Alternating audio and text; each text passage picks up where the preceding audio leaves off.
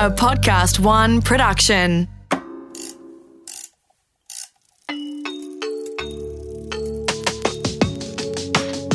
Created for expectant parents, new mums, new grandparents, or women thinking about becoming pregnant. This series guides you through the highs and lows of pregnancy, giving birth, and the complexities of parenting. Welcome to Birth, Baby, and Beyond with midwife Cath Curtin.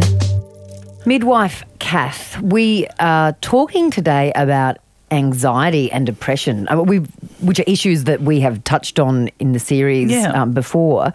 But it's a you know it's a an enormous and very common subject a- Yeah, across both men and women. for men and women. Yeah. It doesn't discriminate against gender, any anything like that Yeah. b- between age. But we're going to talk about anxiety and depression in specific relation to pregnancy and parenting. That's right. And just the effect it has on um, pregnancy and also on parenting. So today I have um, with me a colleague, uh, Dimitra Spalas, who's a senior psychologist, clinical psychologist, and has been working in um, private practice for about seven years, but works at one of um, Melbourne's leading psychiatric clinics. So she sees a lot. So welcome, Dimitra. Thank you. Thanks, and Cath. really great to have you here, and um, and to just to talk a lot about uh, how, it works. And people say, "Oh, I'm very anxious about this, and I'm anxious Yep. about that, and I'm nervous about this."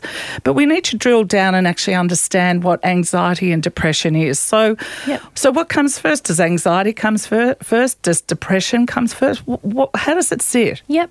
Well, Cath, um, most people will feel low, sad, flat, irritable, irritable at times. Some people will experience these symptoms in a more pervasive and intense way. Yep. Um, and they can last for weeks and even months, sometimes relapsing from time to time. And that's even before pregnancy, too, Yeah, isn't it? You sure. know, f- from a young age. Yes, yeah, for sure. yeah. Like throughout development, and you know, as we heard earlier, it doesn't discriminate. So Yeah. anybody could be affected with Yeah. depression or anxiety. However, depression itself is characterized by high rates of comorbid anxiety. Yeah. Um, it comes hand in hand, and often anxiety is an early warning sign to depression. Yeah. There's a lots of worry um, Yeah. in our thoughts about lots of different compartments of our lives. Um, and we feel sometimes worried and nervous um, and stressed about certain things. But while these symptoms are normal in day to day life, Yeah. um, sometimes they, they become very problematic um, and they can significantly affect somebody's functioning. So they just they like they worry about everything. And- Everything. and, just it just gets out of control. in your practice, Dimitra, like what, what are some of the examples? I mean, um, you know, hypothetically, we wouldn't Yeah. want to talk about anyone specifically, but what are you seeing? Um, so, generally, people are mostly worried about their relationships. Um, they are the most important thing we have in life. So, a lot of stress and anxiety um, is a result of conflict or problems in those relationships. And does that start from their family? Yeah. and their family and their family. Sure. So, it- yeah. yeah, There's a lot of intergenerational patterns Right. in the way that people have learnt to manage anxiety or not manage it. Right. Um, and therefore, if they don't have the skills to manage anxiety, it can lead to this pervasive effect. That's really interesting. Yeah. You say um, intergenerational ways of managing. Like, what do you mean by that? Like, how do people manage? You know, intergenerate. But what are you seeing? Yeah. So generally, there are uh, what I see is that there are adults who actually don't know even how to identify anxiety. So they hmm. have these very difficult feelings in their bodies, but haven't actually been able to label the emotion as anxiety. Hmm. So, hmm. firstly, I need to educate them about um, anxiety and its physical sensations, and then you know its origins um, and the precipitating factors to that anxiety that may be leading them to feel depressed or overwhelmed and stressed with life. and with this overwhelming anxiety, you know, I suppose medication comes into it, Definitely. and a lot of a lot of people are really afraid of medication, aren't they? Yes, Yeah, yes, they are. Um, I think most people will try to avoid medication as much as possible. Mm. However, if the anxiety or the depressive symptoms have become that intense, then we really do need to seek support from a GP or a psychiatrist to mm. prescribe medication so that can assist with the mm. biochemistry. Why do you think we've got such a problem? Stigma. There's why do you think it's such an issue to take medication? Is it what is it, Cath? What Well, I you think, it's from years and years and years ago. Anyone who had depression was n- not coping and not doing well and a failure, really. Yep. Yeah. And Feeling inadequate. Inadequate, yeah. And so if anyone, uh, because there wasn't um, counselling and there wasn't treatment and there wasn't the right drugs for for people to um, to be looked after. You know, they they they either I'm, I'm sure went to um, alcohol and or Yep. drugs or Yep. just lost the plot, literally big time. And and you know, so so Didn't have the tools. Yeah, well, their life can go into crisis. Yeah. If you don't have the tools to manage significant emotional distress, then maybe you will seek out a substance, Yeah. um, or there will be a lot of irritability or stress within you that you will project onto your, the people around you. Yeah. And that will have an impact on those relationships. And then all this anxiety and mental health ge- just generalizes into your whole life. We're kind of breaking this down though now, don't you think? Like, I mean, we're starting to talk about we are depression, better at it, for sure. Yes, you know, and it, it, you know, we're better at going to our doctors and getting the medical. Uh, Yep. um, Do you Yep. think, just generally? I, I actually think. Well, Dimitra will tell Hmm. um, me, but I think women are better at it. Yeah. Maybe men are getting better at They it. are. What do you think? They are. I think the changes with um, being able to get a mental health care plan from your GP and to feel open to discuss it with a GP and be offered a mental health care plan to see a psychologist or to go see a psychiatrist, I think has become part of the general discussion in medical practices. do you want to just explain briefly what a mental health care plan is? So, people that are struggling with these symptoms that we're talking about can see their GP to obtain a mental health care plan, which will give them 10 sessions subsidised by Medicare um, um, to see a psychologist. And they need to make sure they have a long appointment with the GP if they're going to have a mental health care plan. So if anyone's concerned, they just ring their GP, say, I need a mental health care plan plan. Um, either the GP and or the nurse in the practice Yes. together Yep. go through any symptoms and then that referral is given to a psychologist right. and and as Dimitra says it's subsidized by Medicare which is really good because it can give um, 10 sessions Yep, an Yep. opportunity for people to speak to someone that has expertise in the field and may explore the origins of their symptoms, but also uh, provide some skills training to be able to manage some of these symptoms. So it's not like the movies, is it? Like, uh, uh, sit here. I, I should, you know, you know. you got- Nothing's you- like the movies. got- Remember, childbirth's not like the I'm movies. so are. Sorry, Cath. sorry, expectation. But you know, you, you think, you know, go in and have to sit in a chair, and then you're going to psych on the couch, Yes, on the on the couch. couch. So- Yep. And Dimitra's going to psych me out. No, I think it's it's a it's a conversation that you have with a therapist that can guide you with certain prompts or um, questions to be able to unpack why you actually why why you have arrived in that room on that day, and then from there we do some exploration about again, you know, what's predisposed you to these symptoms, what's going on in your life, you know, what are the precipitating factors, and how then can we help you to move forward with whatever the situation might be. And I like so many things, people don't know what they don't know. So you say, look, I think maybe, how about you have some counselling, or you know, maybe you and your partner go and have some counselling. Oh no, no, no, no, don't want to do that. Don't want to do that. It's the fear of it, don't you think, Dimitra? Yep.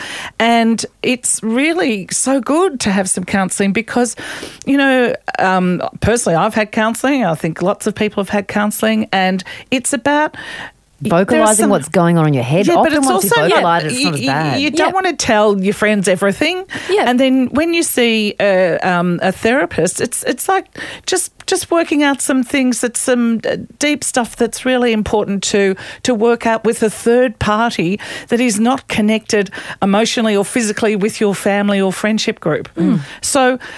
And they're a wonderful group of men and women who are highly skilled and highly trained. Yes. Who uh, have the skills to draw out this information from you. So, So we're all in it's great. agreement then. Like if you, Yeah. you know. So can I can I ask then? So if we're talking, Cath, about anxiety and depression, um, you know, in pregnancy and parenting, how does it differ when you get to pregnancy and parenting? What are the Look, issues? I I see a lot of anxiety in um, in in pregnancy. We see some women come um, with a clinical depression before um, pregnancy. And Dimitra will talk about that, but um, you know, a lot of women come and say, "Oh, I want to get off my medication before I've had a baby." Now, What are their concerns? Why would they do that? I think it. I mean, I think any woman that's pregnant would be afraid for the fetus and to try and protect it as much as possible. But I think uh, that's where it's really important to seek out medical advice um, from the people that know what actually happens when you take medication and you're pregnant. So people like obstetricians, midwives, psychiatrists are all skilled in being able to tell pregnant women what they can and can't take during pregnancy. But I think what gets in the way is fear. Yeah, fear does. We do know that it's uh, it's better to stay on medication rather than- Sometimes. yeah, to, than, but especially during pregnancy, and they're a lot safer now, aren't they? Than you know than. Um, Back in years ago, obviously there was a lot of issues, but um, it's The so risks. so The so ri- the you can go risk. and- so that's what so women won't have a Panadol for a headache. Mm-hmm. So you know, let alone having an antidepressant, that that really freaks women out. So it's about pre-pregnancy, Mm-hmm. talking to your doctor or your psychologist or obstet- seeing an obstetrician beforehand, um, or a psychiatrist, and actually working through that it is safe. Um, uh, All the alternatives or the other options? the or alternatives, other- and then Exactly. and then if you come off medication, that's fine. But it may may be the, the case that sometimes during pregnancy you need to go back on them. That's okay too. That's okay. I'd imagine from what we've been talking about, Cath, and all the areas we've been exploring, your body just goes through this enormous Mm. transformation. The hormones are like inexplicitly like the effects. So, you Look, know, I always ob- say you've got your pregnant body and you've got your non-pregnant body, two different people. Mm-hmm.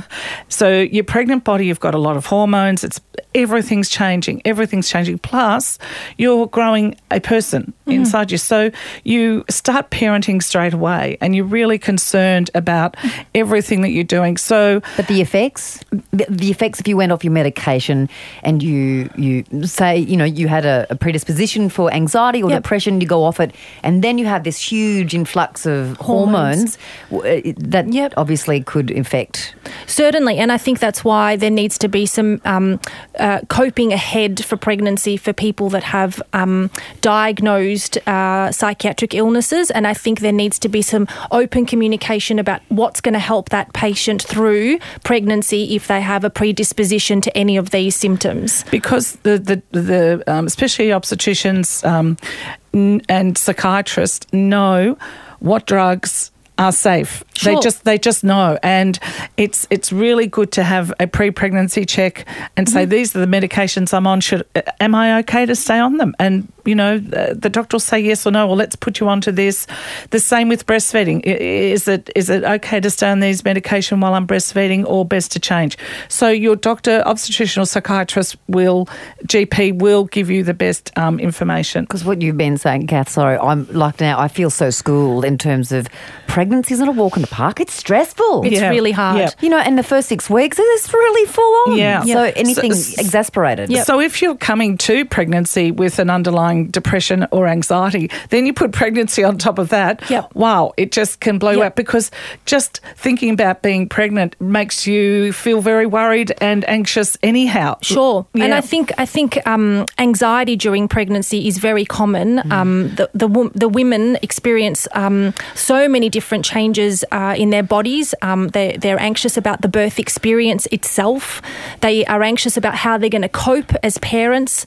Um, there's also so many changes that some women go through. They go from career women to mothers at home, that's um, and they're really anxious about how they're going to cope with a little infant um, and how they're going to manage that child longer term.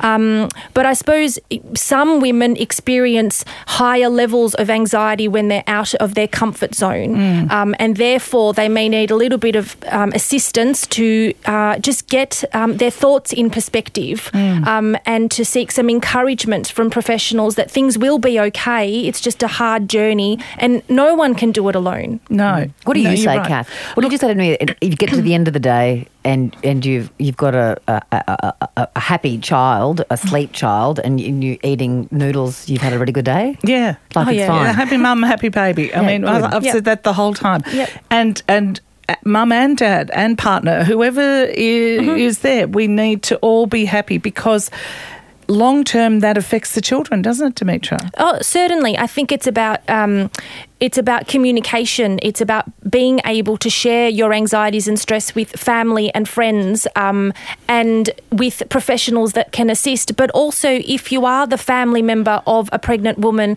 and you see her struggling in a way, or that her personality is changing, or she's far more anxious or irritable than usual, I think it's important to gently approach that person and ask them if they're okay and if they need some support. What about what about the partners, Cath?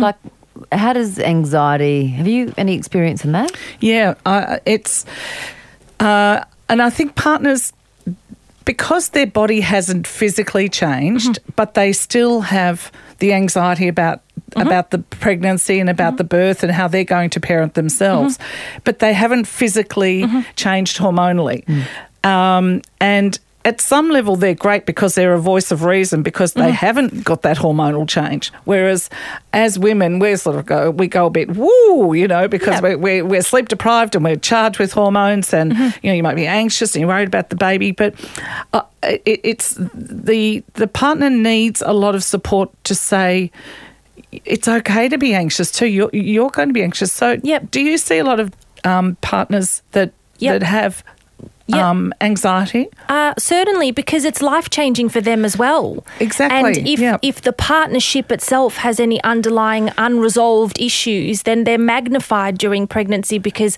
all of a sudden the partnership is entering this life transition and. You know, all of those anxieties come up about how are we going to cope. Yes. Um, so it's important to keep that dialogue open and to support each other and to notice that the partners are going through probably just as much anxiety as Yeah. the pregnant woman, woman, but they're just in a different phase, a different and, stage. And having a baby doesn't cure anxiety. Mm-hmm. Let me give you the hint. Oh, so, it's a, so if you've got a rocky relationship, don't think a baby's going to be the answer. no. it's hard work, and and you need, you know, you need someone to be there all the time and be on your side and Yep, and have your back. have your back all the time because it's uh, sleep deprivation, as Mm-hmm. we've talked about, is is is tough, and uh, and sleep deprivation for men and women partners is is different for everyone, isn't Yes. it? And you know. Some people find it they can get through, but but most of us find it, it, it pretty hard in the Yep. first you know the first six months or so to get to get through.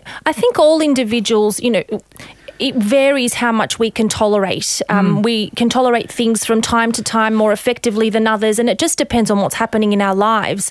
Um, and I think pregnancy is just another stressor that's added to the partnership or to the woman's life herself. Yes. And I think it's just another thing that just needs to be managed, and some realistic frameworks and skills need to be placed around it to keep the partnership safe, but also the women as healthy as possible. Also, in a pregnancy, um, you know, a, a lot of a lot of times I see maybe someone who's coming, you know, to the um, to, for their for a pregnancy, and it may not be their first pregnancy. Mm-hmm. And what has happened for their first pregnancy has a really big effect on what is going to happen Yep. in this in subsequent pregnancies. So they may have had a couple of miscarriages. They may have had a fetal death. They may have had a stillborn. Um, a child may have died or been or been um, chronically ill or, or very sick, or they may have a child with um, uh, au- autism. They may have something that is uh, that has caused issues in their early uh, or first pregnancy.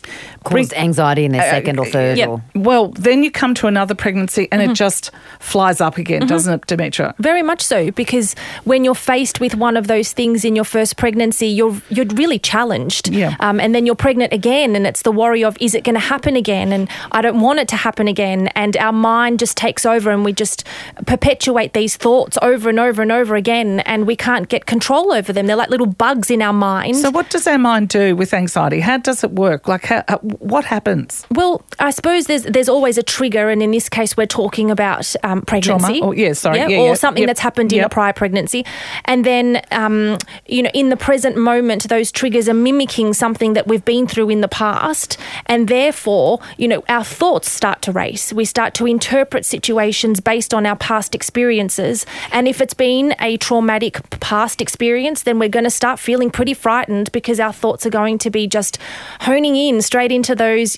bad case scenarios, catastrophizing, worrying about the worst case scenario, not being supported, and therefore that can then lead to these depressive symptoms. So what do you do? Uh, what are the so what are the skills and the tools? I mean, do we start to meditate? Are we eating certainly, better? Are we- certainly. I think I think we need to create some type of a platform that keeps us as um, as secure and safe as possible, and makes us less vulnerable to difficult emotions. So things like you know a, an, an efficient sleep wake cycle, you know, good food, um, staying away from substances. I mean, I'm sure that during pregnancy most women do anyway, but um, you know, making sure we have people to talk to and things that we're achieving during our pregnancy, but also spending some time just doing some controlled breathing exercises or some mindfulness practice, um, and and getting our skills up to be able to remain grounded um, during pregnancy and and beyond. And also, um, you know, a lot of women haven't experienced an anxiety attack, Mm-hmm. and during pregnancy can be the first time a they have experienced a, a, a true anxiety attack Mm-hmm. or a panic attack or the racing of the heart you know that Yep. just sort of, and so when when you're pregnant anything that is happening to your body Mm-hmm. that's different you freak out It's magnified. it, you freak out. So we, uh, you know, I get lots of calls up. Uh, As soon as I hop into bed, my heart jumps. I think I'm having a heart attack, and so you know, it, it, it's because Is that common? Just like a little very common, very So the heart is the little panic attack, or is it just a? Well, one one of the physiological signs of anxiety is that your heart is racing, or your breathing is very shallow, or you might get tense um, and sweaty palms, um, or you might get a hot hot flush. But generally, in the middle of a panic attack, it's really hard to breathe, and it's really difficult to control your heartbeat. and and and it's that feeling that something's going wrong all the time Yeah. or something's going to happen Yep. Mm-hmm. so it's it just rolls over doesn't it it rolls over and then then that gives um, the body a big squirt of adrenaline Yep. and what adrenaline does is fasten the heart rate, um, rate up and um, heart, uh, fa- fasten the, the, the, the breathing up so it just it's really hard to get out of Yep. and it and a very frightening experience So is this common? Very, I mean, very much so. Um, but I mean, you know, people don't need to experience panic attacks in order to have pervasive anxiety. So generally, in pregnancy, most women will experience, you know, a heightened sense of anxiety. They may not all have panic attacks, but it's important to start to talk to someone about why is this anxiety here? What am I worried about? Why am I worried about these things? And get some perspective and clarity about the fact that parenting, being pregnant, childbirth, it's all really hard stuff. Um, and, and And, it's all really normal to feel Yeah, like this. And and you know what we've talked about in the, in the podcast is is about you know like real stuff that happens during pregnancy and and when you haven't when it hasn't happened to you before, even though you can be really prepared and you can read mm-hmm. Dr. Google, you can read books, you can read whatever, when mm-hmm. it actually happens to you, mm-hmm. all of a sudden you do get anxious. And it's like, oh, right, now I'm pregnant.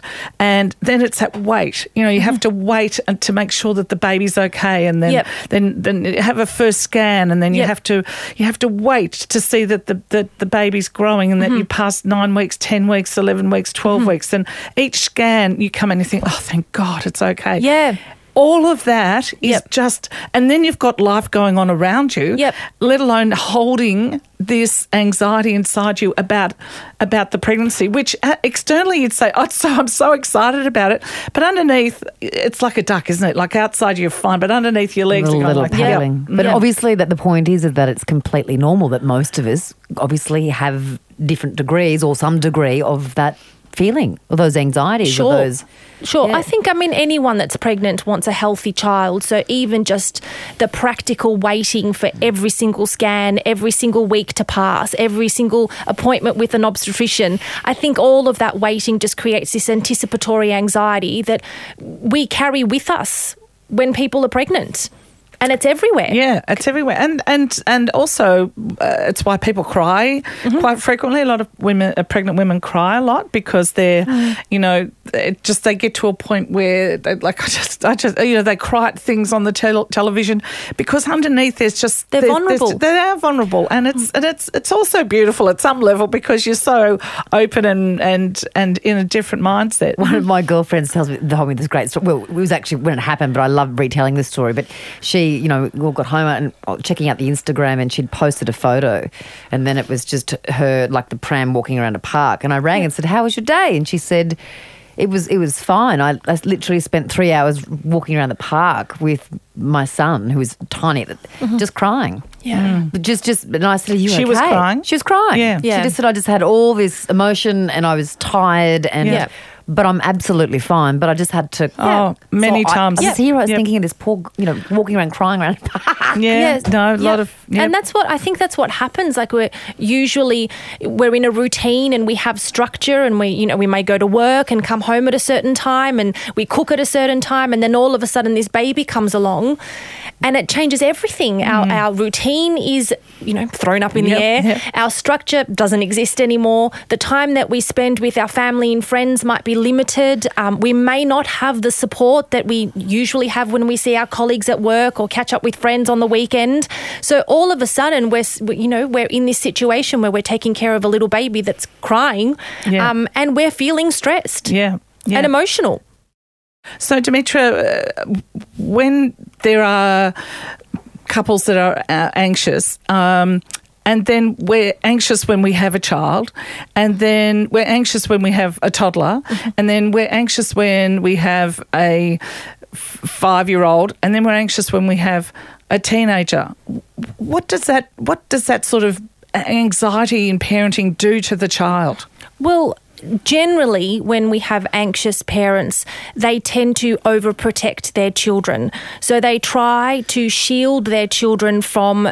You know, hurting themselves, and therefore um, they intervene immediately when the child is in distress. And, you know, we don't allow our children to actually learn that, you know, they can make mistakes and sadness will pass and disappointment will pass and you can repair relationships. we just jump in and we intervene. So the whole conversation about resilience and children. That's right. What, so you, like robbing our kids of resilience. We've heard discussions about that before, but it's you know. Yeah, yeah, So when we overprotect because of our anxiety, we're not allowing the child to explore and build experiences for themselves, um, and that can be really damaging to development because you know, you know, when we're not allowing them to work through some of those emotions, um, uh, then they don't learn the skills to manage their own anxiety. So we're just passing it on back to that intergenerational um, stuff that happens in life, um, and generally parents are doing that because they love and they Yes. are very concerned about Exactly. their children. But when we don't manage our own anxiety as parents, we can easily displace it onto our children, and they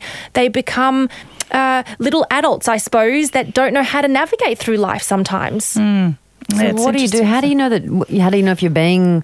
I suppose you know if you're anxious, right? I suppose you, you understand if you're overly. Well, a lot of the time, so- uh, one of the parents knows the other Hmm. is, is is overly anxious, and it's like. And, and and you can see. I mean, as a practitioner, I can see it with with couples who are, as Dimitra says, just they won't let a child, like even Make decisions for themselves. let alone fall over, Mm-hmm. you know. And sometimes their response to them is anger.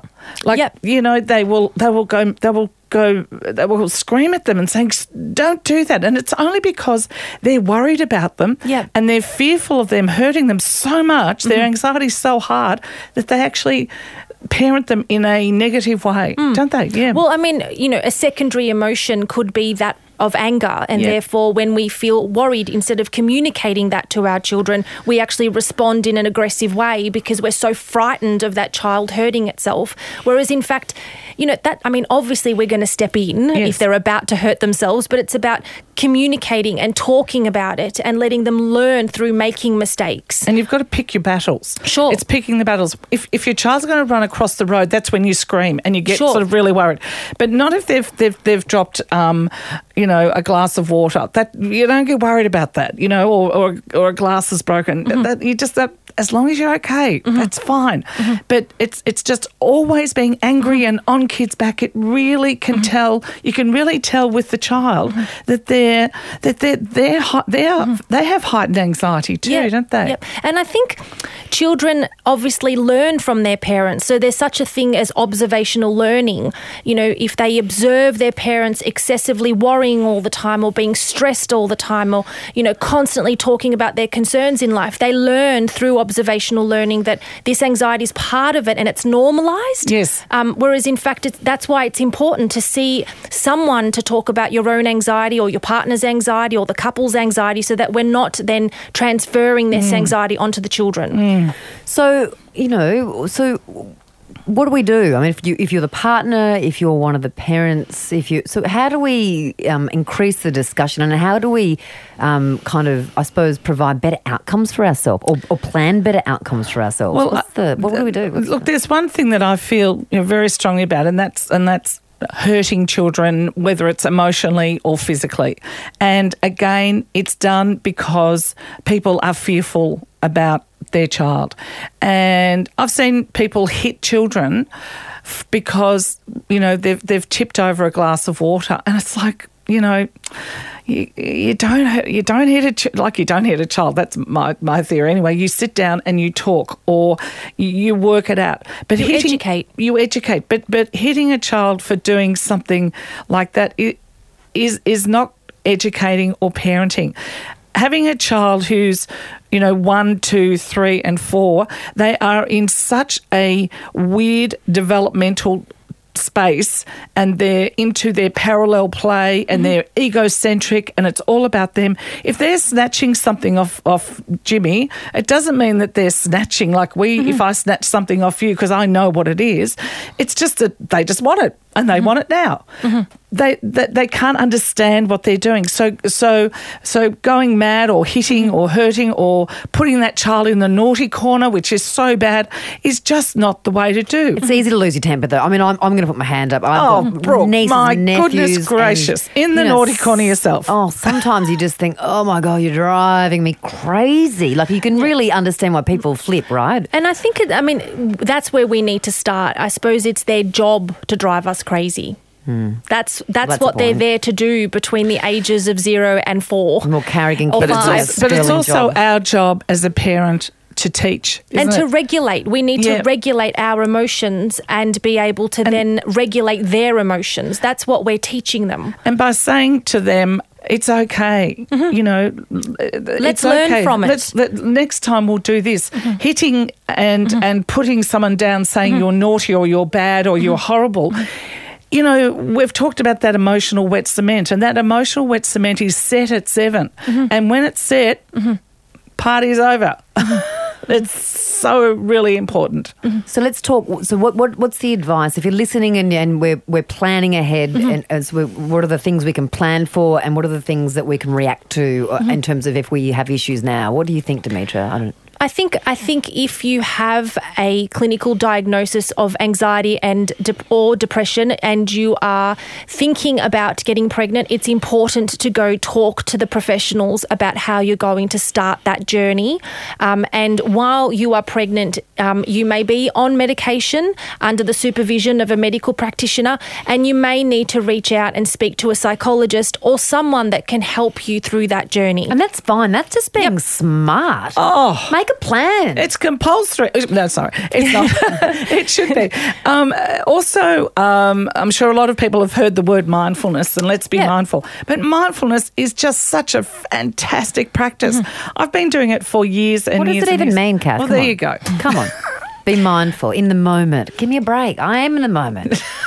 well, I mean, I suppose it's the ability to catch those worry thoughts as you're becoming distracted and bring yourself back to the moment and check the facts and stay with emotions without having to change them. To change them, just be with them and tolerate them, and therefore. And it's hard too, isn't it? Very much so, Yeah. and that's why it requires a lot of practice. So you- you may need to be able to, you know, to be able to practice mindfulness. You need to structure in some time of your day where you're actively doing some mindfulness practice. And you don't have to, you know, put a headband and, and a pink tracksuit on. It's about. you, What if you there want are it? that sounds great, by the way. I know it's I'm so seventies. Um, it's there are so many podcasts available on Yep. mindfulness and There and, are and apps. apps. There are pr- so many Books. things that you can books, everything that you can read, and it's a, it's so good to get into mindfulness pre-pregnancy, whether you have anxiety or depression. not. It really helps Yep. you as a parent Yep. because when little Jimmy has pushed the glass of water over and you want to say, What the mm have you done? You go, Come here, doll, give mum a hug. And I know we're not talking about we're living in play school all the time. It's just you've got to learn to control your emotions and how you project the feeling if you've seen a glass break and it's really made you angry, it's not the kid's fault. They're one or two. They don't know what they're doing. Yeah. And I suppose the other thing too, Cath, which you you reiterated a lot through through the series, and Dimitra, you know, mm-hmm. you, you might have something to say on this too. It's just about realistic expectations. Cath's always talking about set yourself realistic mm-hmm. expectations. There's the fantasy, and then mm-hmm. there's the the reality, Yep. and then sometimes we are so heavy on ourselves because mm-hmm. we just haven't met even remotely mm. the expectation. Is that, is that you know? very i mean that's probably where some of these worry thoughts come from people have very high expectations of themselves these unrealistic standards when it comes to parenting or what should happen during pregnancy, pregnancy, yep. and i think it's important to again come back and check the facts with your medical team come back and check the facts with your family and friends rather than running off into this world of expectations and should statements and worry Yeah. Really, it's about if you're well, if your baby's well, you're travelling fine. Yep. And it's, um, you know, the expectations of going into pregnancy, you know, again, the fantasy we do, we do have that it's going to be fine. The fantasy usually lasts about five minutes and then you feel so sick, it's like, Bleh. Yeah. Um, but it, it's, it's, you know, it doesn't have to be um, relentless worry. It doesn't have to. You don't have to ruminate or think about it all the time. How bad it is, or how bad I'm feeling, or how terrible it is. And again, with parenting, it's about you know understanding where your little one is. And I explain to a lot of parents: if you look at your two-year-old he can't drive a car. And they go, yeah, like, right, Cath, yeah. But he can't drive the car because he doesn't have the skills yet. Mm. So to get those skills, you have to teach and you have to wait and they have to develop. And to do that, it takes years. Years. Of, of talking, learning, brain growth, development. And so, a, a- one and two year old and three year old that I just adore, I adore that age group because they're just like little scientists. They will do anything. And you can teach them so many wonderful things rather than putting them down, mm-hmm. expecting them to be quiet mm-hmm. in a room that they don't want to be quiet. They just want to like jump on the table and dance. Mm-hmm. Jeez, mm-hmm. I want to be a toddler. Mm-hmm. Anyway, thank you so much, Dimitra. It's Oh, been really it's great. pleasure. Oh, it's been it's great. really interesting. I think it's important to have those conversations, isn't it? Like, you know, if this is what you're feeling, if this is what your expectations, if you have a predisposition, let's have the conversations, put in place a plan. Let's And you know, also, ladies, if you find that your partners are a little anxious or feeling depressed, um, you know, replay this um, podcast and put it on in the car and just Yep. listen to both. Of, you know, both listen to it and and you know, just talk it out yourself. And as you Mm-hmm. say, it's it's about talking it out during the pregnancy because it really does Mm-hmm. help if that's done during the pregnancy rather than when you're sleep deprived with a new baby. very much so and that people feel validated yeah. This has been Birth, Baby and Beyond with midwife Cath Curtin. Birth, Baby and Beyond is recorded in the studios of Podcast One Melbourne, Australia. Executive producer is Brooke Carrigan, audio production by Darcy Thompson, and music by Matt Nikolic. For more episodes, head to podcastone.com.au or download the Podcast One app. A Podcast One production.